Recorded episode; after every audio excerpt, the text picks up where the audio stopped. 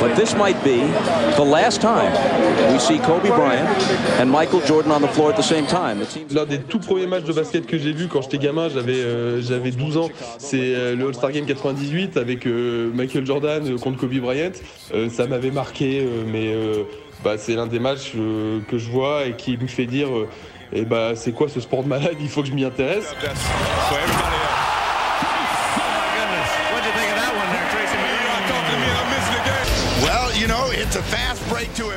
Je sais que j'avais bien bondi du canapé en, en 2002 quand T-Mac, euh, euh, Tracy McGrady avait dunké après s'être fait une passe contre la planche. Je me souviens que ça m'avait, ça m'avait bien, ça m'avait bien impressionné. Bonjour à tous, bienvenue dans ce nouvel épisode de Top Chrono, le podcast omnisport de sports.fr.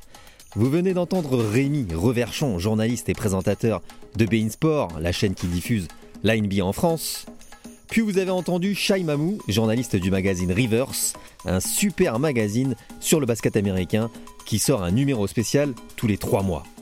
Top Chrono vous parle aujourd'hui euh, du All-Star Game de la NBA. L'édition du All-Star Game est pour ce dimanche 19 février. Les plus grandes stars de la NBA se retrouvent ce week-end à Salt Lake City, dans la salle du Utah Jazz. Malgré tous les efforts faits par la NBA euh, depuis des années pour proposer un week-end de basket toujours plus fun, l'intérêt pour le All-Star Game a diminué depuis un bon moment.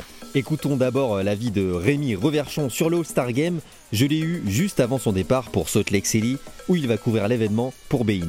Alors pour être honnête, je ne sais pas s'il y a vraiment un, réel désintérêt euh, pour le All-Star Weekend depuis quelques années, ou si c'est une question aussi de génération. Bah, parce que traditionnellement, le All-Star Game a plus été un événement qui attirait la jeune génération. Moi j'en suis un exemple. Hein. J'adorais ça quand j'étais gamin, et forcément je l'adore un peu moins aujourd'hui à, mon âge. Mais euh, ce qui est sûr, c'est que la NBA, elle essaye de redynamiser le truc en, essayant de se, bah, de se renouveler. Le, fait d'avoir euh, euh, mis fin à l'histoire Est-Ouest, euh, de créer la draft, les concours qui sont désormais différents avec le Skills Challenge, alors qui est certainement perfectible, mais qui, tente des trucs. Donc voilà, ce qui est sûr, c'est qu'ils essayent de proposer de nouvelles choses. Ils tâtonnent un petit peu, mais, mais ils essayent de, de, de, redynamiser un petit peu le week-end. Alors concernant ce fameux match des étoiles, si vous n'avez pas tout suivi, la NBA a instauré un nouveau concept en 2020 pour désigner le vainqueur du match. En gros, tout se jouera dans le quatrième quart-temps, un quatrième quart-temps sans limite de temps. L'équipe qui mènera au score aura alors 24 points à marquer pour l'emporter, 24 le numéro de Kobe Bryant. Pour l'équipe qui sera menée au score, si elle est menée de 10 points par exemple, elle aura 34 points à marquer pour gagner le match. Bref, on écoute Shai Mamou sur ce qu'il pense du désintérêt pour le All-Star Game. Je ne sais pas si ce, si désintérêt euh, se retranscrit au niveau des chiffres d'audience, mais, euh, mais ce qui est sûr, c'est qu'avant la ligue était un peu moins médiatisée, ou en tout cas, euh, en tout cas pas en mode 24 heures sur 24 comme c'est le cas aujourd'hui, aussi bien en France qu'aux États-Unis.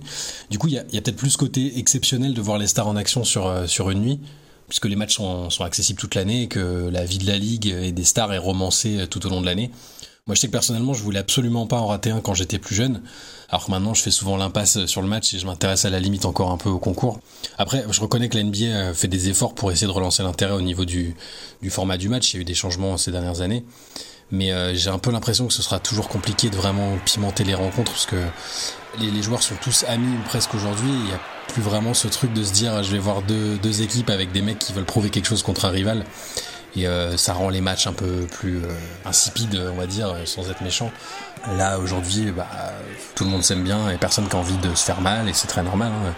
Personne veut se blesser et puis il n'y a pas des rivalités vraiment hard comme à l'époque. Donc euh, c'est très compliqué de, de faire de rendre le match intense. Merci Shai pour cet éclairage, c'est cadeau. Preuve que la NBA tente de relancer l'intérêt pour son All-Star Game. Depuis 2018, les deux joueurs qui ont reçu le plus de votes, l'un de la conférence Est, l'autre de la conférence Ouest, ils sont nommés capitaines et ils vont ensuite sélectionner leurs 11 coéquipiers durant un show télévisé. Ce week-end, on aura pour la deuxième fois la team LeBron James contre la team Yanis Antetokounmpo. Shai et Rémi, ils aiment beaucoup ce concept de draft on les écoute. Euh, j'aime beaucoup l'idée parce que dans, l'idée de narration chère à la NBA, c'est très très bien. Euh, les choix des capitaines sont peut-être même euh, plus intéressants à suivre que, le match en lui-même parce que c'est un peu symbolique des affinités, des relations entre les uns et les autres, même si, comme je disais tout à l'heure, il n'y a plus vraiment de, rivalité où, les, types se, détestent, mais au moins bah, ça fait un peu de, un peu de drama. C'est souvent des, des moments assez, euh, assez drôles, les interactions entre les deux capitaines, analyser un peu qui prennent en premier, qui prennent en dernier, ça, fait un peu le sel du, du truc. Donc ça, ça, pour le coup, je trouve que l'idée est bonne. With my first pick in the 2022 NBA All-Star Game, I'm go with the hardest playing player Alors ça, pour le coup, on peut penser ce qu'on veut du week-end, mais l'histoire de la draft en live, c'est une vraie réussite parce que c'est devenu un des événements euh, incontournables du, du week-end. Euh, là, pour la première fois cette année, ils vont le faire juste avant le match et on, le diffusera en direct sur Bean. Et ça, c'est un moment qu'on attend tous parce que, bah parce que ça nous rappelle nos souvenirs de gamins quand on jouait dans la cour de récré euh, et qu'on faisait les équipes de foot à toi, à moi, à toi, à moi, et qu'on a tous envie de savoir qui va être choisi en premier et surtout qui va être choisi en dernier. Donc ça, le coup de la draft en live, c'est un vrai move euh, intelligent de la part de la NBA.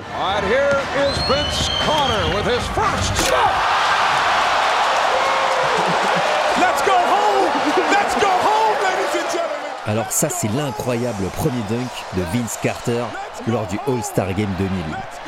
Le fameux concours de dunk, c'est l'autre événement du All-Star Weekend. Et sur ce point, c'est boring depuis des années et des années. Alors pour quelle raison, Rémi? Alors le problème du slam dunk contest, c'est pas tant qu'il soit décevant lui-même parce que euh, il y a eu des vrais gros dunks euh, et des, vrais trucs hyper sympas qui ont été proposés. Euh, non, le problème c'est son plateau en fait, c'est que tant que la NBA n'arrivera pas à imposer d'autorité aux superstars de faire ce concours de dunk, et eh ben le public sera toujours un petit peu restera toujours un petit peu sur sa fin. Et, le problème c'est que les, joueurs, et eh ben ils sont baqués par un contrat et tant que tant qu'ils n'auront pas d'obligation contractuelle de le faire, et eh ben les mecs veulent pas forcément se mettre en danger. Donc moi je pense que c'est surtout ça le problème, c'est le, la notoriété des participants à ce concours euh, qui, qui, doit jouer énormément. Quoi. Bon, cette année, encore une fois, le casting du Slam Dunk Contest euh, avec 4 joueurs, il est peu excitant. On n'aura aucun joueur vedette de la NBA. Et il y a même un joueur qui évolue en J-League, le championnat des équipes réserves. Chai, toi, tu voulais apporter une autre critique sur ce concours de dunk. Bah, ils ont un peu tué le Slam Dunk Contest à petit feu en prenant pas assez au sérieux la partie juge et la partie notation. On avait atteint des sommets il y a quelques années avec le duel Zach Lavine Aaron Gordon que je trouvais techniquement et athlétiquement incroyable à, regarder.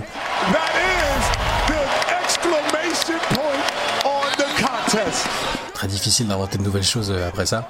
Mais oui, le fait que, les notes soient un peu aléatoires et récompensent pas forcément toujours euh, euh, bien les, meilleurs, ça fait que les, les, joueurs veulent plus trop se mouiller, les stars en particulier. En plus de ce concours de dunk, je n'oublie pas de vous dire qu'il y a d'autres événements programmés durant ce All-Star Weekend. On aura le concours à 3 points samedi. Et pour le coup, on aura les meilleurs shooters de la ligue, notamment les All-Stars Daniel Lillard et Jason Tatum parmi les 8 participants. On aura aussi euh, l'amusant Skills Challenge parmi les trois équipes. On aura la team Antetokounmpo, Yanis étant accompagné par ses frères Alex et Thanasis. Et enfin, on a le Rising Star Challenge, qui est cette année un mini tournoi entre les meilleurs jeunes joueurs de la NBA. Pour conclure cet épisode de Top Chrono, Rimi et Shai ont-ils une petite idée pour améliorer le All-Star Game? Il pourrait y avoir mille idées différentes. Euh, moi, je suis pas partisan de l'histoire de faire Team USA contre le reste du monde parce que j'estime que quand on fait les calculs, ce serait injuste encore aujourd'hui pour la Team USA dans le sens où euh, eh ben, si tu dois choisir 12 euh, Américains et que tu dois choisir 12 entre guillemets étrangers, eh ben, ça laisse du monde euh, sur le carreau côté USA. par contre, et ça c'est sans doute mon côté un petit peu vieux con, moi j'aimerais bien revenir à l'histoire d'Est-Ouest. Je trouve que c'était bien de pouvoir s'identifier à une équipe et le problème c'est que désormais ben, un joueur on sait pas dans quelle équipe il joue. Tu vois si je te dis je sais pas Steph Curry cette année, je suis sûr que dès mardi tu sauras pas s'il a joué dans la team Yanis ou dans la team LeBron. Donc voilà, j'aime j'aimerais bien retour au, duel Est-Ouest. Honnêtement, je sais pas trop. On a, souvent parlé du fait de faire un peu comme au baseball avec un avantage du terrain en playoff pour, euh, pour la conférence victorieuse, mais les conférences, euh, conférences ont été abolies au euh, All-Star Game il y a quelques années déjà, donc, donc non, ça s'est exclu. mais sinon, c'est un, un casse-tête. Hein, je sais pas, à, part en relançant la dramaturgie de la ligue, en donnant envie aux joueurs de, de battre les mecs en face et ça je sais pas je sais pas techniquement comment tu peux le faire. Je, je, vois pas trop.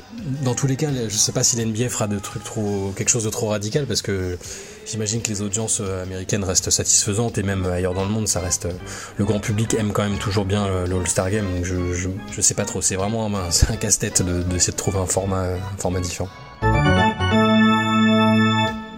Merci encore à Shai Memou, que l'on retrouve tous les jours sur le site basketsession.com et tous les trois mois dans le magazine Reverse, Le prochain numéro spécial de Rivers, il est consacré à Sa Majesté, celui qui a tout changé pour la NBA, j'ai nommé Michael John. Et bon week-end de boulot à Rémi Reverchon en direct de Salt Lake City.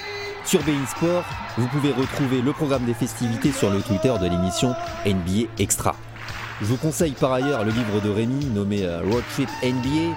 Si vous êtes fan de basket et de voyage comme moi, c'est le guide ultime des villes d'Amérique du Nord. Moi, c'était JS Gron. On se retrouve très vite pour un nouvel épisode. C'était le podcast Omnisport de Sports.fr. C'était Top Chrono.